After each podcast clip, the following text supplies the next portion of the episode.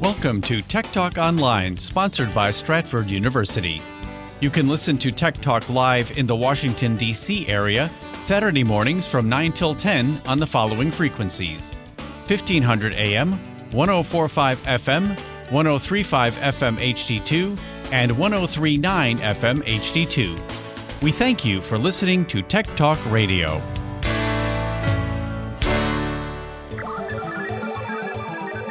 Interface incomplete. Please stand by. Now downloading Tech Talk Radio with Dr. Richard Shurtz and Jim Russ. Tech Talk Radio, it's technology you can understand. And now, here are Dr. Richard Shurtz and Jim Russ. Welcome to Tech Talk Radio. We are in the virtual faculty lounge at Stratford University talking technology. I'm Dr. Richard Shurtz. And I'm Jim Russ. And as usual, a lot going on in technology, and Google Maps has a new feature where they'll track your speed and keep a history of it. Mm-hmm. So, in case you're in a radar trap and the radar is incorrect, you actually have some evidence of the speed you were going. There's the first practical electric aircraft that's used for regional flights. It has it has a range of 650 miles, and it looks like it's going to be a great option for regional air carriers. Interesting. So Don't know if I want to be one of the test pilots on that. Though. on that one, you, you don't want you don't want the batteries to go down. AT and T is going to start blocking fraud calls. Really? You know, you can you can actually spoof a phone number, um, and uh, so you don't, you know, like I could make a phone call with my cell phone, and I could put put in a a, um, phone number that wasn't actually my phone number, and um, and the carriers can detect that, but the person receiving the phone call cannot. Finally, AT and T is going to block those phone calls with spoofed phone numbers. And I hope all the carriers do that. I think that's something that would help everyone quite a bit. This week, we're going to feature Marcus Hutchins. Marcus Hutchins is the online malware tech, and he's best known for temporarily stopping the WannaCry ransomware attack that occurred back in 2017. He was mm-hmm. like an accidental hero in the in the ransomware world. I'll explain his whole story. And of course, it was a huge, huge mailbag. There's a letter in your mailbox. We got an email from David in North Carolina. Dear Doc and Jim, I just bought, bought a smartphone that supports wireless charging. And I'm planning to buy a wireless charger soon. Are there any technical specs that I should be watching for? Love the show, David in North Carolina.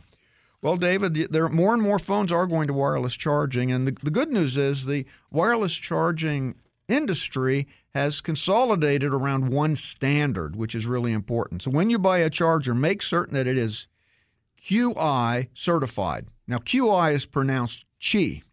Make certain it's pronounced Qi certified, and that's the new standard for wireless energy transmission. It's a format that is maintained by the Wireless Power Consortium and these guys consolidate a lot of different wireless charging technologies and, and, and, and then and ended up with this one. And it uh, so that there'll be one standard across all devices. Now you can still buy wireless charging systems that don't support the Qi standard, but don't buy them. okay, when a phone or charger is Qi certified, that means it's been tested by the Wireless Power Consortium for safety, effectiveness, and compatibility. Now, wireless chargers rely on magnetic induction as well as magnetic resonance to transmit energy. Qi uses both. Now, your phone contains a coil in its back that converts the magnetic energy into electrical energy, and that's used to charge the battery.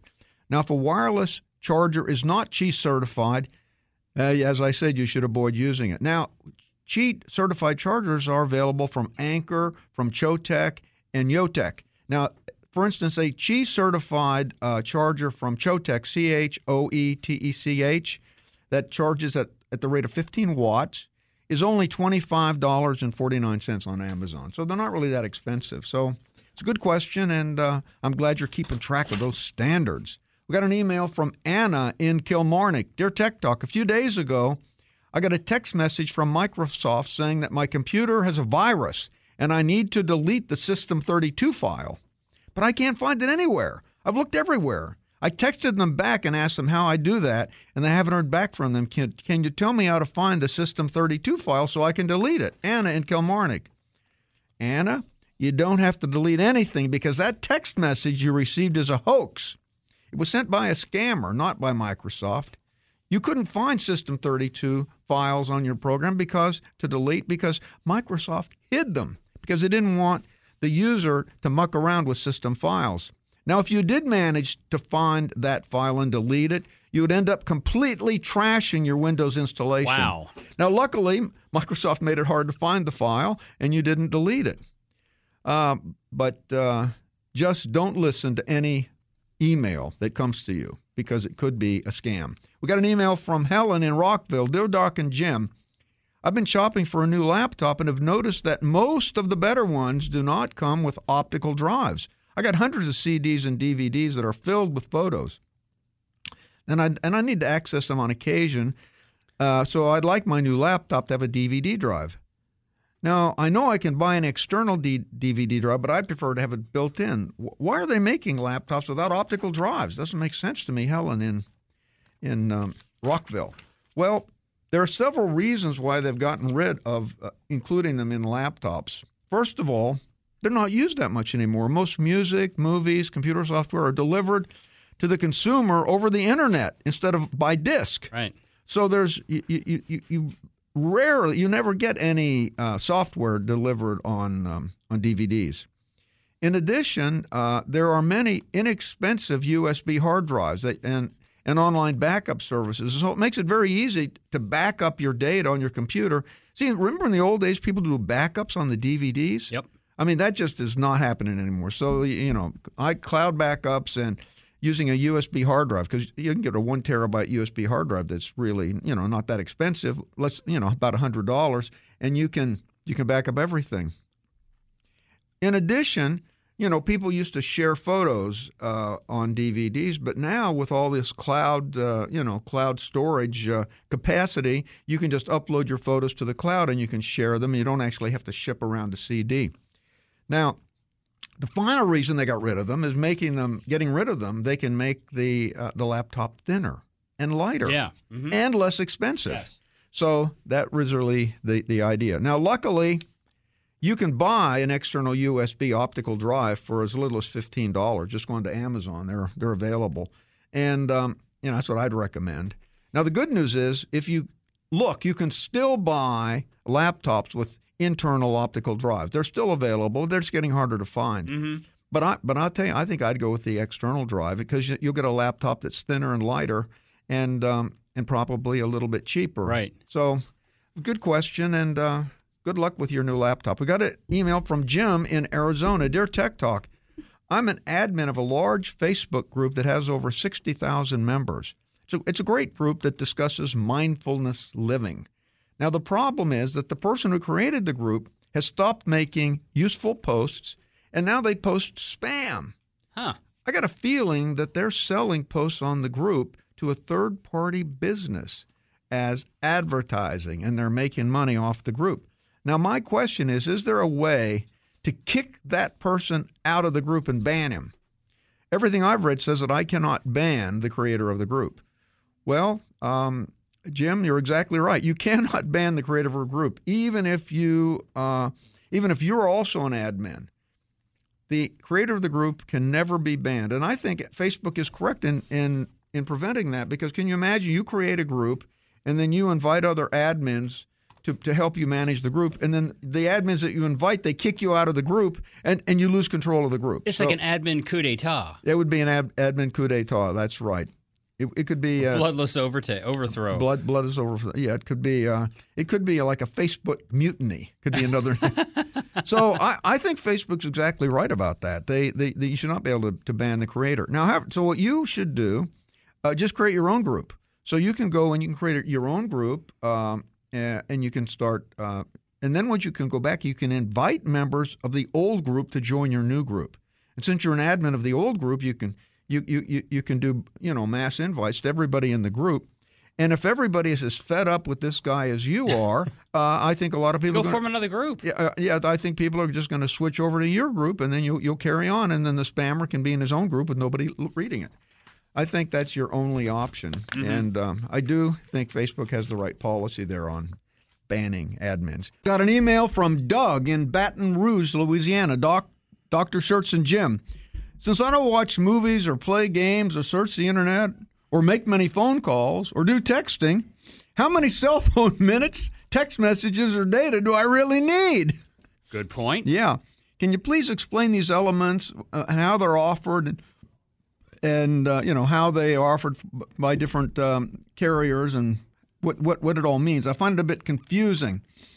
Since usage will vary from person to person, can you address or answer for like a typically low, middle, or high average usage person? Furthermore, why are there minutes, text, and data on cell phones anyway? Since the cell phone's a walkie talkie, it should be similar to my desktop computer, which has all the same features, but I don't have to deal with minutes, text, or data. I just hook it up to the internet. Uh, I'd like to understand all that. Thanks, Doug in Baton Rouge, Louisiana. Well, of course, um, it's all about sending you the bill. And the uh, the carriers um, wanted to charge for things that that they felt they could make money on. And so in the old days, basically people used their phones, their cell phones, to actually make phone calls. And so and so the carriers uh, made money by charging you for so many minutes. And uh, and that was pretty much how they did it. They they kind of ignored text messaging uh, back back in the back in the day, and text messages really weren't even talked about. You, you got them almost as a as a as a freebie. And then what happened? People stopped making phone calls and they started just texting. So then uh, the carrier said, "Well, we better charge for these text messages because we're not we're not charging for the, the, the minutes." Now it turns out that the text messages go out as what they call an SMS, um, SMS short message service. It's a protocol that's carried as part of your cellular band, and so text messages do not count against your data cap. They're just part of your uh, your your your cellular uh, connection, and it's not part of the streaming data with the cell phone. But SMS messages are limited to 160 characters, and now, I mean, I, I pretty much text all the time. I don't I don't really phone call that much. It's so much easier to text. But you can add a picture if you want to send a picture by text message, uh, and you do that through your carrier. You use a different protocol, which is uh, MMS, Multimedia Messaging Service Protocol, and and the carriers will will charge you more for an MMS message. And if it's a big picture, they'll they, they, they, they might put a cap on the picture size. And so and so they were making money selling text messages. And then what happened? Uh, Apple came out with iMessage, where they would send text messages using data. So when you send an iMessage, cell phone to cell phone, you're you're using data, and it doesn't even show up as a text message with the carrier. So the carrier's making no money on text messaging. The carrier's making no money on minutes. So they say, look, we're going to have to make money on just selling data. So then they have data caps that charge you so much for data. And in fact, you can make phone calls using data. You, you, you can use voice over IP. So when I call people in other countries, I'll I'll make the phone call with uh, with WhatsApp, with Skype, with Viber, and and you, you and you call and, and you're basically just using data. And so um, gradually, everything has shifted to be more data centric. So those are the that, that's why the things are, are are laid out that way. And now surfing the web does not take much data. I mean, if you get emails on your phone, it doesn't take much data. Um, if but if you stream videos, like you know, if you stream Amazon Amazon Video, uh, that takes streaming videos take a lot of data. Uh, audio streaming audio like Pandora does not does not take much. So I think in your case, I would just get the uh, sort of the minimum uh, the the minimum offering by your uh, by your carrier. I don't I don't think you'll need much. If you get emails, I think you'll need some data. I think you're going to want data. Um, and if you do any voice over IP calls like Skyping or Viber, you'll need data. If you if you if you send iMessages, you'll need data. But you probably don't need many text messages. But but they, they pretty much are giving uh, I mean, what they're doing now, they're they're basically charging on data caps, and they'll and they'll give you unlimited minutes or unlimited text. So so just get the just go to the carrier and get the uh, get the minimum package. Now, you can get some pretty good deals uh, if you go to a Walmart Smart Talk. Um, see what these carriers do? They will re they will allow other people to sell their network, and it, and so you can go to you can get a Walmart plan, and you can either use the Verizon network, the ATT network, the T-Mobile network and it's basically they're just reselling that network. You don't have the high priority, but you get a much better rate. So if you want to get the best rate, I would go to uh, Walmart and get one of these resellers and uh, and get a um, and get a resold network. That was a good question, Doug. We got an email from James Messick in North Carolina. Dear Dr. Shurtz, I sometimes edit home video to upload to YouTube and share with friends. My old laptop work, worked fine, it was for, you know, editing 1080p video. That's 1080, 1080 progressive video. But it does not really have enough power to handle 4K videos. Now, my air drone, my Mavic Air, Mavic Air drone, Doug, you have a better drone than me. You got that's not allowed. you, Doug, you have a better drone than me. I, I want to get that Mavic Air drone. Uh, it can produce 4K videos. I was wondering if it's possible or affordable to rent time on a remote computer to edit and render my videos? If so, what are some good options and how much do I expect to pay? Thanks, James Messick. Well, James, using a cloud computer, a virtual machine on a cloud computer is definitely a possibility. There are many services available. Since all the computing is done on the virtual machine, you can use any client. Now, here are a few free editors that look pretty good. And um, and if you want to, uh, and you, you and the, and you can get additional features in each of these free ones if you just pay a little bit of money.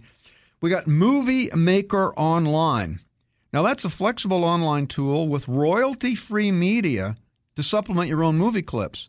Movie Maker Online is funded by ads, which you might find distracting, and you'll have to deactivate any ad blocking plugins if you want to use it.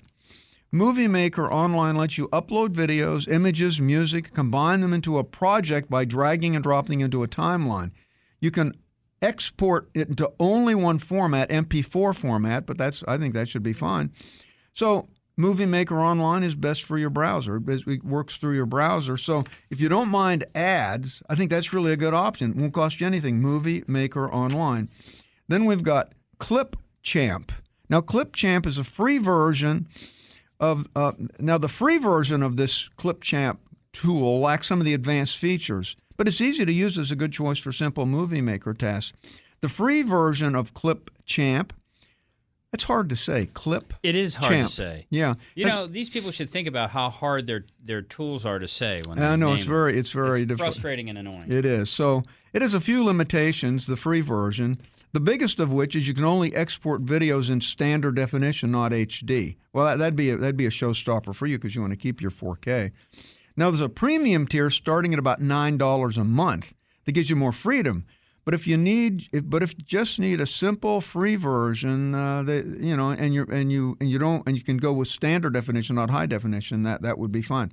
Now, once your footage is in Clipchamp, You'll have access to tools including trimming, cropping, flipping, rotating, brightness, contrast. Processing's fast, and you can share the results online or download the video to other projects.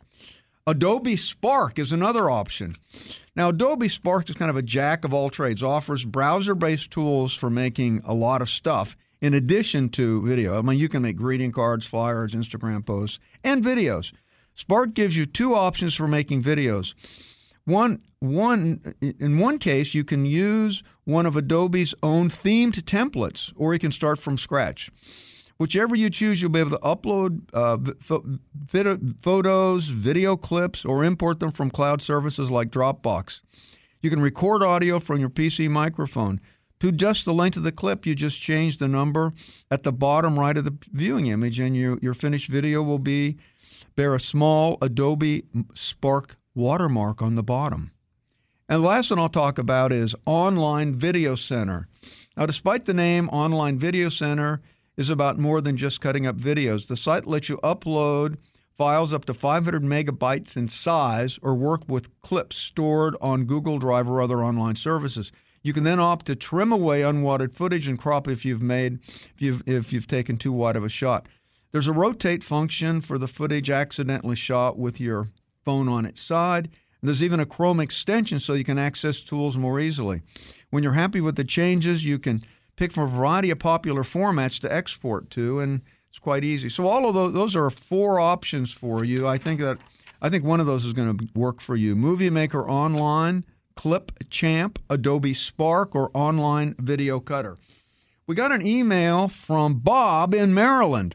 Dear Doc and Jim, I just read this slightly disturbing article about Windows 10 not backing up the registry and not informing the user that they're not backing it up. What's going on? Thanks, Bob in Maryland. Well, uh, it is true. Microsoft, I did something sneaky, and I think they've, I think they're coming clean on it, and I think they'll fix it.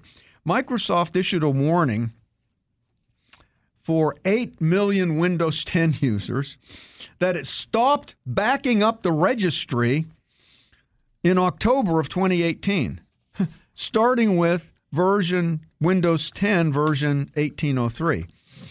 Now, the operating system gives the impression that the registry is backed up, but the file size of the backup is zero. They said they did it to reduce the footprint, uh, you know, so it doesn't take as much storage space. But the company finally came clean about what happened, and ironically, this disclosure comes just two months after Microsoft pledged to give Windows 10 users more control and transparency.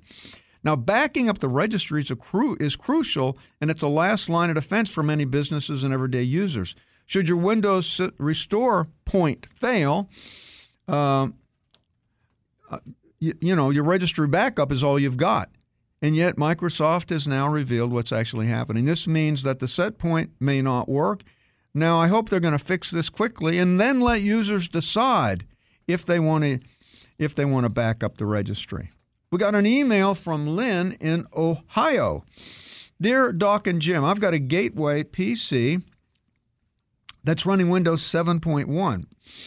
Uh, and I upgrade. I just upgraded the USB 3 to USB 3.0 by, by adding a US 3.0 expansion card. The only thing I use this particular computer for is writing blogs in Microsoft Word before uploading them to WordPress. Now, I plan to turn my blog posts into a series of books someday, so I'm going to keep the posts stored on my hard drive in MS Word format. Right now, the, the seven folders containing the posts and associated images add up to about 22 gigabytes. My question is there anything wrong with using a 64 gigabyte USB thumb drive to back up these critical files? I don't need to back up everything on the computer. I just want the Word files that I'm using for the blog, these seven directories. Now, I bought the USB 3.0 card because I actually wanted da- faster data transfer when I do my backups. What's your thought about this? Lynn in Ohio. Um, oh, she added, a buddy of mine said that thumb drives aren't reliable for backup. What's your opinion? Well, your friend is right, Lynn. USB flash drives are unreliable. I knew this is coming. Yeah. And if there's, and uh, you know, and if there's one thing you don't want with a backup uh, medium, it's reliability. Now, flash drives can be a little bit finicky, you know, and sometimes sometimes Windows will cache data, and then a few seconds later it writes it to RAM. So you think it's written it you you think it's written it to the uh, to the thumb drive, but it's only written it in cache, and it hasn't transferred to, to, to the thumb drive yet. And if you remove the thumb drive before the cache has been emptied and fully written to the drive you'll corrupt the file. That happens to a lot of people when they when their files are done. Now you can always there's something called eject. You if you you can hit you can eject the thumb drive and what that does that clears the cache and it makes certain that everything has been written there. Now you never want to trust all of your life's work on one backup. So if you're going to keep your files backed up to USB drive and you really want to do that, you're just dead set on it, get three of them and back it up to three drives. So at least you've got it three times.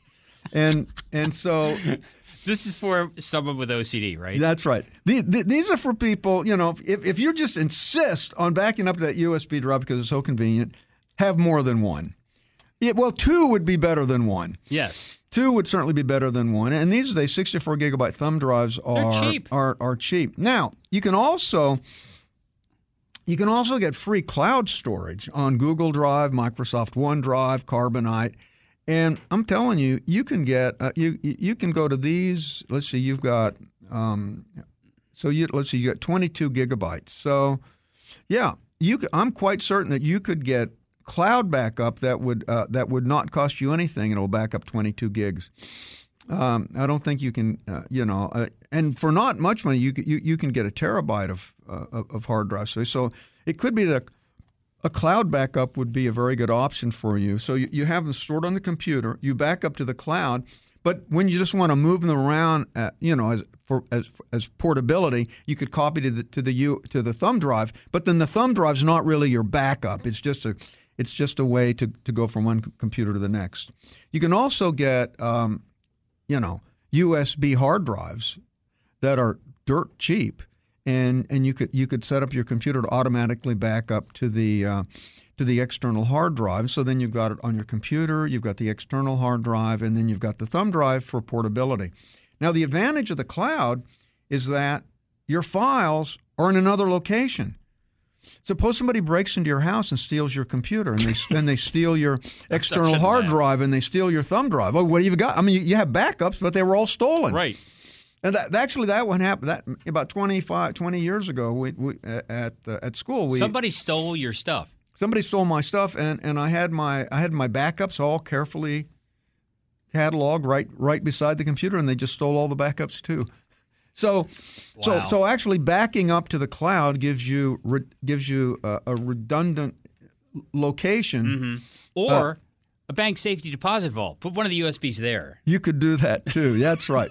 so there you go. Uh, you know, and the only reason I'm trying to be so particular about this because this is your life's work, and if Right, you yeah, lose yeah. it, you lose it, it would really be bad. Listen, we love your emails. We do indeed. Email us at techtalk at stratford.edu, and we'll get back to you as soon as we can. It is Saturday morning, and you're listening to Tech Talk Radio, heard every Saturday on Federal News Radio, part of the Federal News Network. 1500 AM, 1035 FM HD2, 1039 FM HD2. Watch us do the program by downloading the Periscope app to your device and following us at WFED Tech Talk. If it's technology, it's Tech Talk Radio. IT trends, software, the internet, and IT careers. More of Tech Talk Radio, presented by Stratford University, coming up in a moment.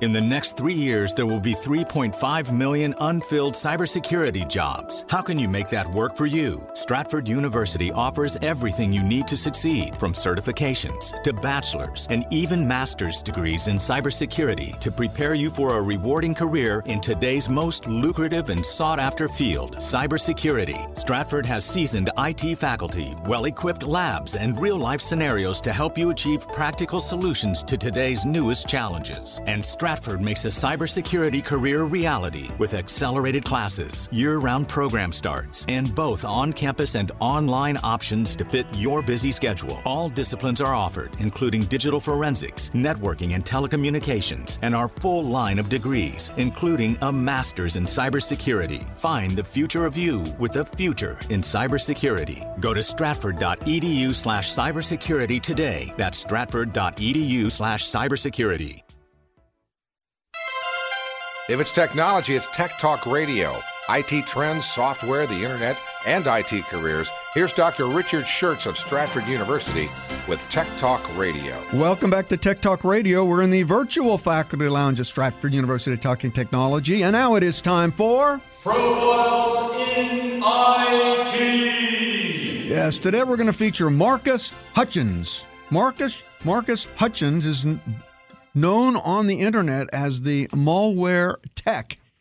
He's a British computer security researcher best known for temporarily stopping the WannaCry ransom attack back in 2017. But unintentionally so. Well, he, he he sort of stumbled into the solution and just did it. It was like put his finger in the dike and held it off. it was uh, quite a story. read. It was very dramatic.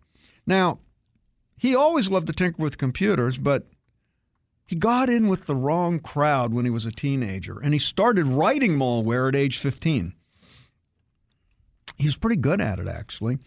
He registered a domain called ghosthosting.com. And, uh, and it basically advertised the sale of uh, malware, you know, to hackers on the, you know, on the, on the um, black internet, on the hidden internet. And he would, he would advertise uh, services on ghost hosting on the hackforum.net. Now, one of his aliases was IARChy. And uh, and when he, uh, he he was telling, uh, at, speaking as IARChy at a chat forum at uh, Hack Forums, he told one of the fellow Hack Forum users that that that that he was that his business was hosted on ghost hosting and was mainly for black hats wanting to phish. That, of course, is that you would it gives you the tools to embed malware into an email. If somebody clicks on it, you can you can take over their computer or it might be for, for no or for phishing. You, you you you you get them to click on a link. It goes to a malicious website, and then you've got malware embedded in the website. It installs on their computer. Now, in uh, and the thing is, he he actually didn't do a very good job of sort of hiding who he was. Now, many suspected that uh, Hutchins also sold and authored the Kronos banking Trojan the this was the Kronos banking Trojan, where uh, where people could, could, would basically grab grab passwords and help people break into uh, bank accounts. And he and he sold the Kronos banking Trojan online. Uh, at least the FBI thinks he did that. And so he sold stuff on the dark web. Now he had a pretty uh, significant career in writing malware and being a black hat guy on the wrong side of the fence. I don't think he made a lot of money, but but he he got he got a lot of notoriety and he enjoyed it. But he finally gave it up in 2013. He got he saw the light and he stopped writing malware and he became a white hat hacker. And he started working for a security company, Kryptos Logic. Was a cyber firm. So he figured out if he, now that he knows all about malware, he flips to the other side and he works for a cybersecurity firm. He can really be effective. And I think his salary at Kryptos Logic was greater than what he was earning as just selling this malware on the uh, on the dark web. Interesting. So that was uh, 2013, and so he anonymously authored a white hat uh, malware blog. It was malwaretech.com. And it, it, it, I went back and looked at it. It is an excellent blog. It's got a lot of highly technical data. And so the community loved Malware Tech because it showed them how to understand, how to analyze malware, how to protect from malware. It was he, he was an excellent teacher actually. So he anonymously authored that, and uh, and he had quite a following there. Now in 2017, Hutchins was working from his home when the WannaCry malware began spreading like wildfire. It was encrypting systems, crippling businesses all over Europe. It hit, uh, it hit Britain first. The UK's National Health Service was one of the biggest organizations hit. It forced doctors to turn patients away and emergency rooms to close. I mean, it just trashed their computer systems. Now, Hutchins, because he's working for this security company, Kryptos Logic, and, and actually he's working out of his home in the UK. He got a copy of the of the of the um, of the malware, and he looked at it, and he discovered that there was a domain name referenced in the code, and this domain name had not been registered. So he immediately registered it to see what it would do. Mm-hmm. It turned out that this domain name was a kill switch for the WannaCry virus. And so what it did, when it started executing, it would go out and look for this particular domain name. If it didn't find it, it would keep on working. But if the if it found that domain name, it would stop. And so as soon as he registered that domain name, the WannaCry viruses that hadn't installed yet stopped installing. Hmm. And uh, and so he sort of, you know, happened into this thing. And he just registered this domain name on, you know, with his local ISP. It wasn't wasn't a big big thing, but it, it but wasn't it wasn't hosted on a high capacity server. So then what happened? Uh, the um, they, they call it a sinkhole. So they say Hutchins had sinkholed the ransom the the, uh, the, the, the the ransomware. Now, then what happened? The angry operators of this malware, they realized what he had done. So they started putting all of these bots to try to bring it down. He had he he had hundreds of you know angry people that were you know counting on this malware to go to, to go through and they they started bringing tried to bring down his um, his server. So he stayed up, he and his friends stayed up 24 hours. They got no sleep. Mm. They kept trying to keep this domain up because if the domain goes down, the ransomware just takes off again. And, you know, and it will just do un- untold damage because there's a lot of ransomware just stopped because of the sinkhole.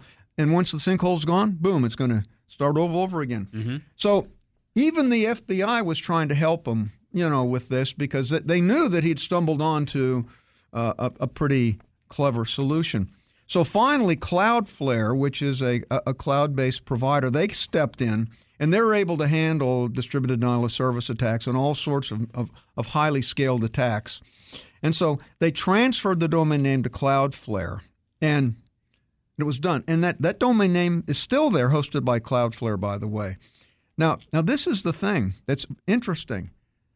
There's still a lot of WannaCry ransomware out there that is sinkholed by this domain name. If that domain name goes down, all that all that ransomware will just start activating again. So even if you weren't infected by WannaCry ransomware, you got you've got to make certain to clean your machine. Otherwise, it's a ticking time bomb.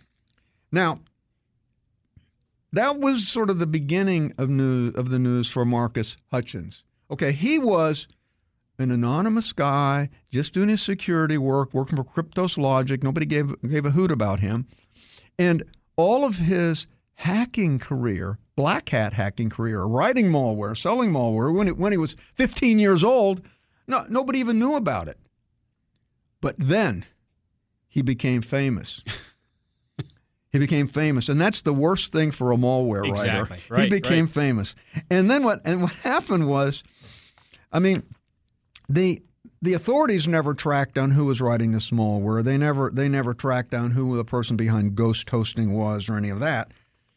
But it turns out the press in the UK is really pretty good. They figured it out. They went through and, and I saw how they did it because he, he actually linked his real name with certain email addresses and at another point he lacked he, he, he linked a username with an email address, and you could take and you go, go through a train of these linkages that occurred over about three or four years, and you could finally trace back to the real person.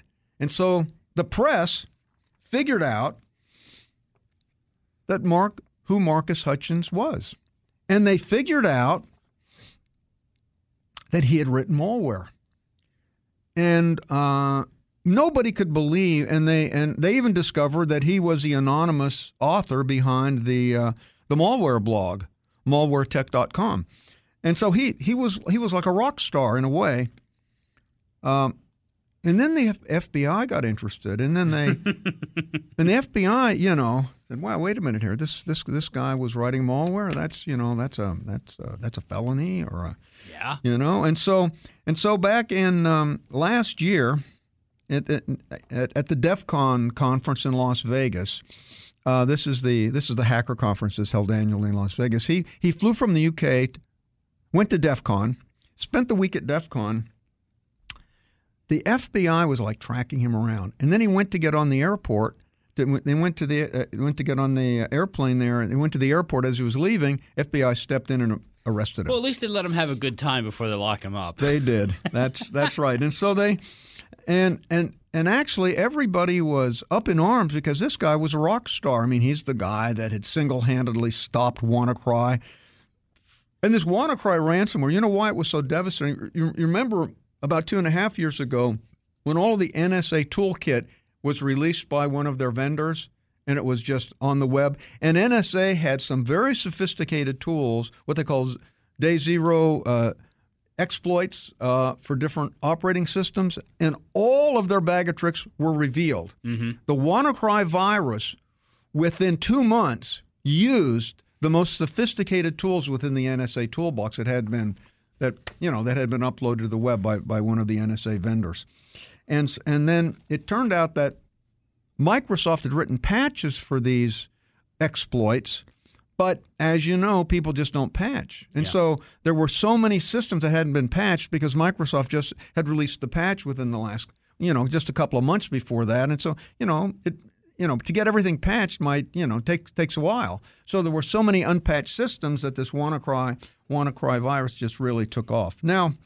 Now, the reason I uh, sort of talked about Marcus Hutch, you know, I went back and looked. I- It's, it's kind of a shame because when he was a teenager, I mean, he was doing this, but he was just in with the wrong bunch of kids, Right. and they were And having he straightened fun. himself out. They, they were anybody and, and he straightened himself out. So everybody's saying that, that you know he needs to have le- leniency. So the reason his name came up is that on April nineteenth, twenty nineteen, he finally pled guilty to the uh, the charges. He What- needs a better lawyer. what what what? Okay, what happened? Let me tell you what happened in Las Vegas. Why why he spilled the beans? When he went to the airport, well, actually, when he, when he was at DEF CON, the FBI was going around because because they you know they have like parties there and everything, so they were going around, and he was drinking, and and so. And so the FBI interrogated him. He didn't even know he was being interrogated. So he was and drunk. and he was drunk. And then he was bragging about what he did. Oh yeah. So he didn't mean to, to spill the beans. No, he said, "Oh yeah, ma, yeah, I really, I, I wrote one of the best viruses, you know, I, you know." and, he, Oh, and he was really proud of the fact he wrote this one password uh, grabbing virus that was so sophisticated that the antivirus programs wouldn't pick it up. Mm-hmm. So you know, you know, I did that too, and you know, and, and, you know, you know, you, you know, you're at DEF CON and you're, you know, you you're a rock star, so you want to show your stuff. So the FBI said, "Oh, really interesting." That's so. Then finally, they uh, they arrested him at the airport, and um, and then his defense was, "You didn't read me my Miranda rights, and I was drunk." And they said, "Well, actually, we did read you your your Miranda. You don't remember. You, just don't remember." so, but everybody, uh, you know, kind of likes Marcus, and they they want him to go uh, lenient for him. Now, right now, he pleaded guilty. They, they dropped most of the charges. They just left one there. He could get up to five years in prison and mm-hmm. two hundred fifty thousand dollars in fine. Oh, two charges they kept, and they dropped all the rest for, for writing the malware as a teen.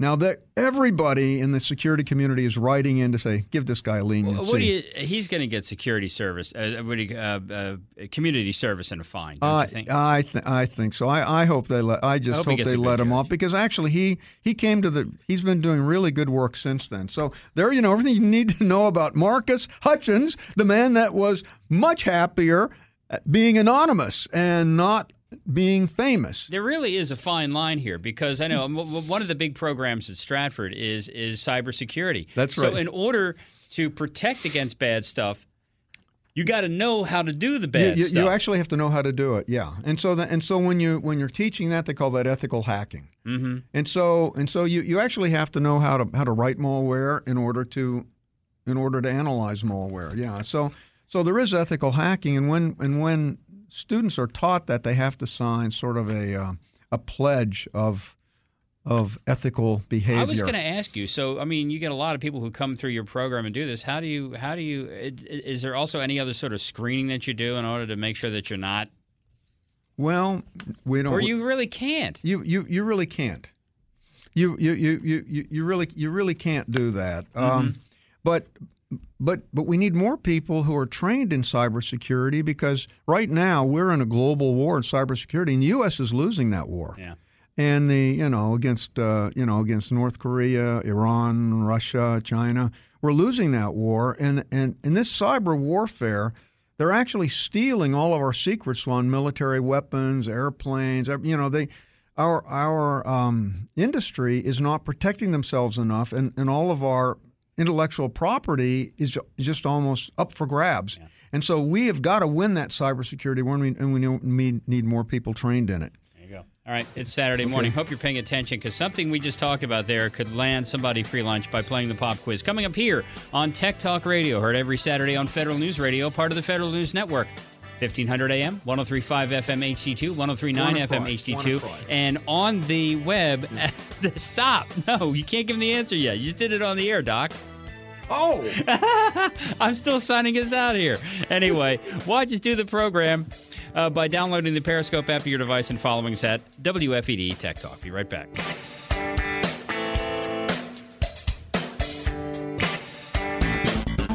If it's technology, it's Tech Talk Radio.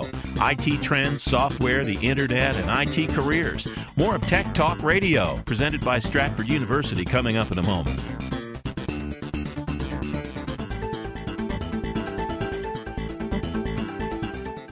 In the next three years, there will be 3.5 million unfilled cybersecurity jobs. How can you make that work for you? Stratford University offers everything you need to succeed, from certifications to bachelor's and even master's degrees in cybersecurity to prepare you for a rewarding career in today's most lucrative and sought after field, cybersecurity. Stratford has seasoned IT faculty, well equipped labs, and real life scenarios to help you achieve practical solutions to today's newest challenges. And Stratford makes a cybersecurity career reality with accelerated classes, year round program starts, and both on campus and online options to fit your busy schedule. All disciplines are offered, including digital forensics, networking, and telecommunications, and our full line of degrees, including a master's in cybersecurity. Find the future of you with a future in cybersecurity. Go to stratford.edu slash cybersecurity today. That's stratford.edu slash cybersecurity. If it's technology, it's Tech Talk Radio. IT trends, software, the internet, and IT careers. Here's Dr. Richard Shurtz of Stratford University with Tech Talk Radio.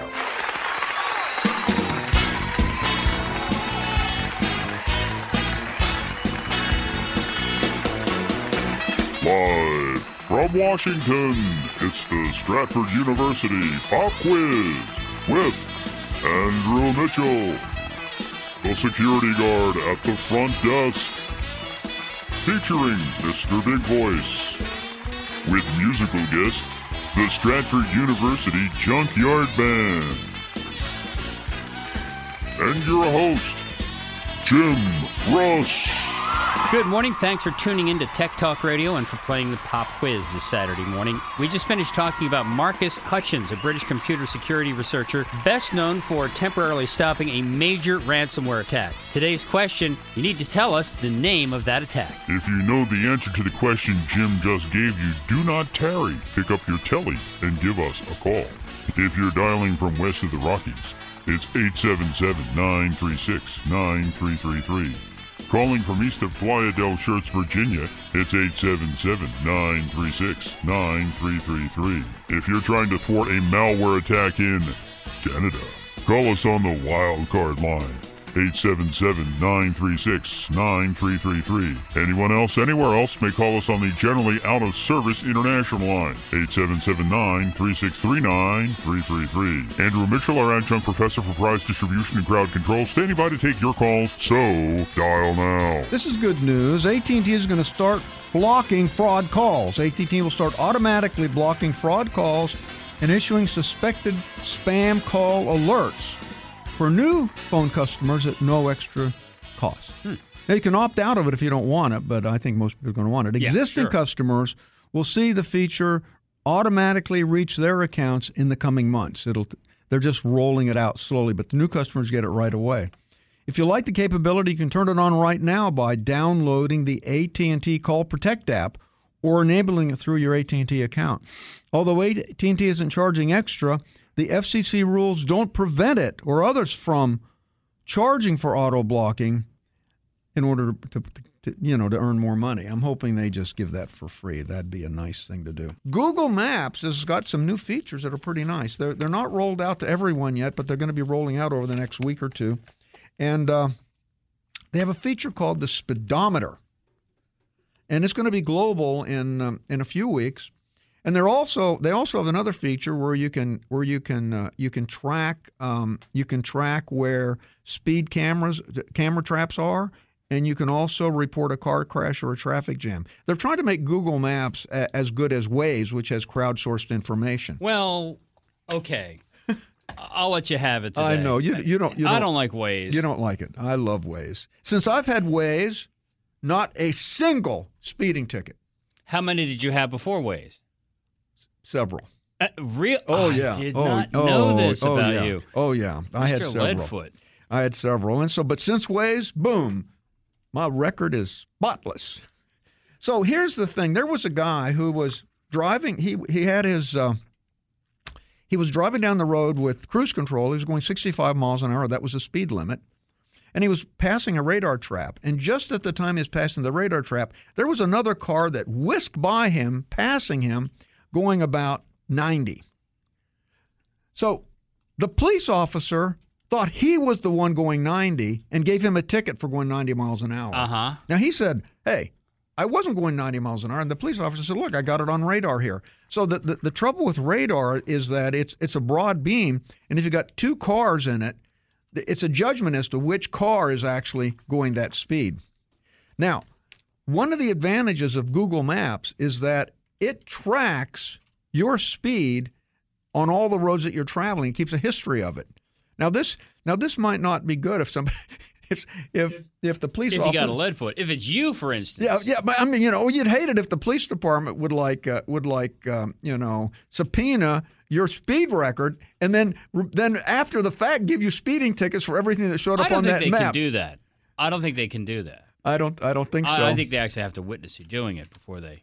Yeah I would Yeah, I, I, that would be something because everybody would be looking at about a million speeding tickets. So it's it's not on all the Google Maps yet, but but uh, you can you you can check for it. To turn on the speedometer, you open up Google Maps and then you tap on the three stacked lines and scroll down to the bottom of your screen, select settings, and then you tap navigation settings, and then you scroll down to driving options, and under driving options you can toggle on speedometer. If you don't see the speedometer there, then it means you don't have it yet. But they're rolling it, it within a week or two. It'll be out everywhere. Now, if you want to also use it for for for for speed camera traps, you can do the same thing. You open Google Maps, type in the destination to start navigating, and then uh, then tap on the there's a speech bubble icon with a plus sign. Click on that, and then you can select mobile speed cameras. And then a pop-up message will say that you're adding a mobile speed camera if you want, if you want to add it. But it's but then you know you can help all of your other people, and you can also report a traffic jam or or anything else. And and you basically tap add a report, and you can select crash or showdown. So these are all new uh, features that are that are coming out into Google Maps as they try to morph Google Maps into being more Waze like. But I, I do like that sort of if you if if you're caught I mean, if you're really not speeding and the and the police officer makes a mistake because there's another car in the field of view, uh, I would be interested to know how the courts would accept this as data Yeah, to prove you're right. talking about the age of the electric flight. Yeah, let's The- take the age of the, this. Now, this is actually interesting. This Very. uh, this um, there's an Israeli firm, Eviation, not aviation, Eviation. Eviation. They built an electric airplane called Alice. Now, All right, already I'm out. Alice Alice will carry nine passengers for up to 650 miles at 10,000 feet, going 275 76 miles per hour, and it's expected to enter service in 2022. Alice is a non-conventional looking plane. It's powered by three rear-facing push propellers. They've got one in the back of the plane. they've got one at the at the end of each wing. So they got three push propellers on the thing. It's That's it- it- interesting. If you look at it, they got one at the end of each wing, and then one in the rear. And of course, the, this this of course is all designed. They, they needed three push propellers because, um, you know, they they were trying to distribute the load, and, and these are all and it's all run off batteries. Now, now the plane that, that really was designed around the propulsion system. They said it, it's going to take three. You know, they, they had batteries, and they had to, they had to have a range of 650 miles. They had to have the propulsion system, so they built a plane that would that would work this thing out. Now, the um, th- this particular system, it's going to be um, it's it, it's going to uh, um, it's it's basically going to uh, be used by small haul uh, companies, and companies are already lining up to buy this thing because because you see it's um th- this is the thing. The the fuel cost is uh, for instance if you take a turboprop Cessna Caravan if and if you do a 100 mile flight the fuel is around $400 if you use this electric plane and take the same 100 mile flight your fuel is 8 to 12 dollars. That's a big difference. That is a big difference. that's a big difference. Say the uh, Rolls Royce, Airbus, and Siemens are work- working on the E-Fan X program, which will have a two megawatt electric motor mounted on a BAE jet. It's set to fly in 2021. So there's oh, somebody else working on this. Investment bank USB, which predicts the aviation set predicts that the aviation sector will quickly switch to hybrid and elective aircraft for regional travel and that the eventual demand for there'll be an eventual demand for 550 hybrid airliners each year between 2028 Wow. and 2040. So actually the the advances in battery technology that's going to be driven by the electric car have actually made it into the uh, into the aircraft. I wonder. Well, I guess this is risky when you're dealing with a- aviation. Uh, if they could use solar power somehow, because you've got that, you know, that all that space up there on a wing. Um, if if you could use solar for auxiliary power while you're in flight, you know. Yeah, I don't think it could have enough capacity. I mean, I, I just don't think.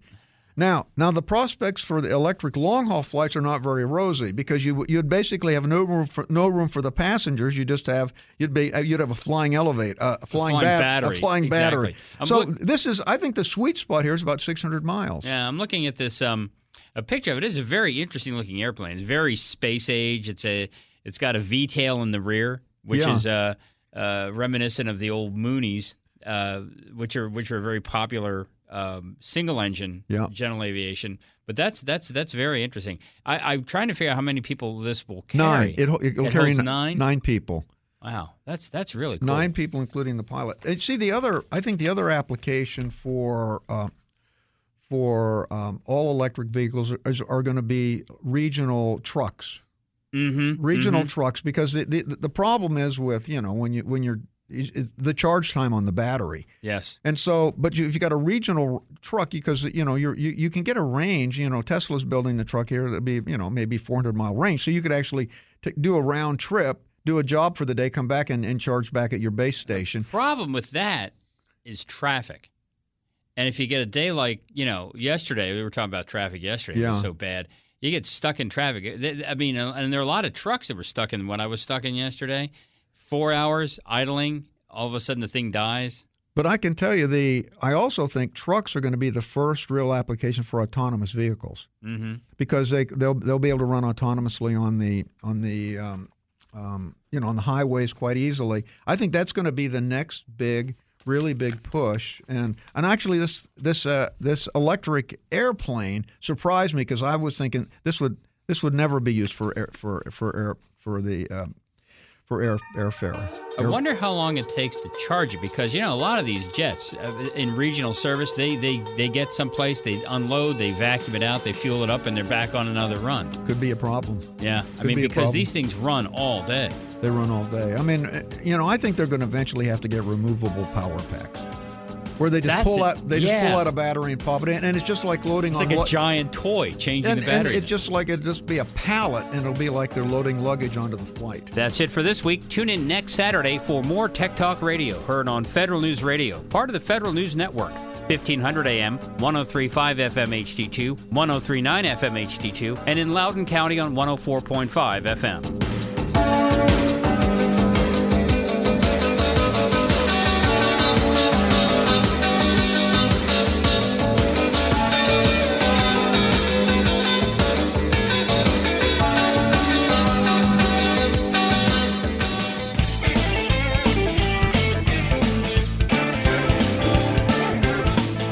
Tech Talk Radio is sponsored by Stratford University. For more information on courses at Stratford University, call 1 800 444 0804. Thanks for listening to Tech Talk Radio Online.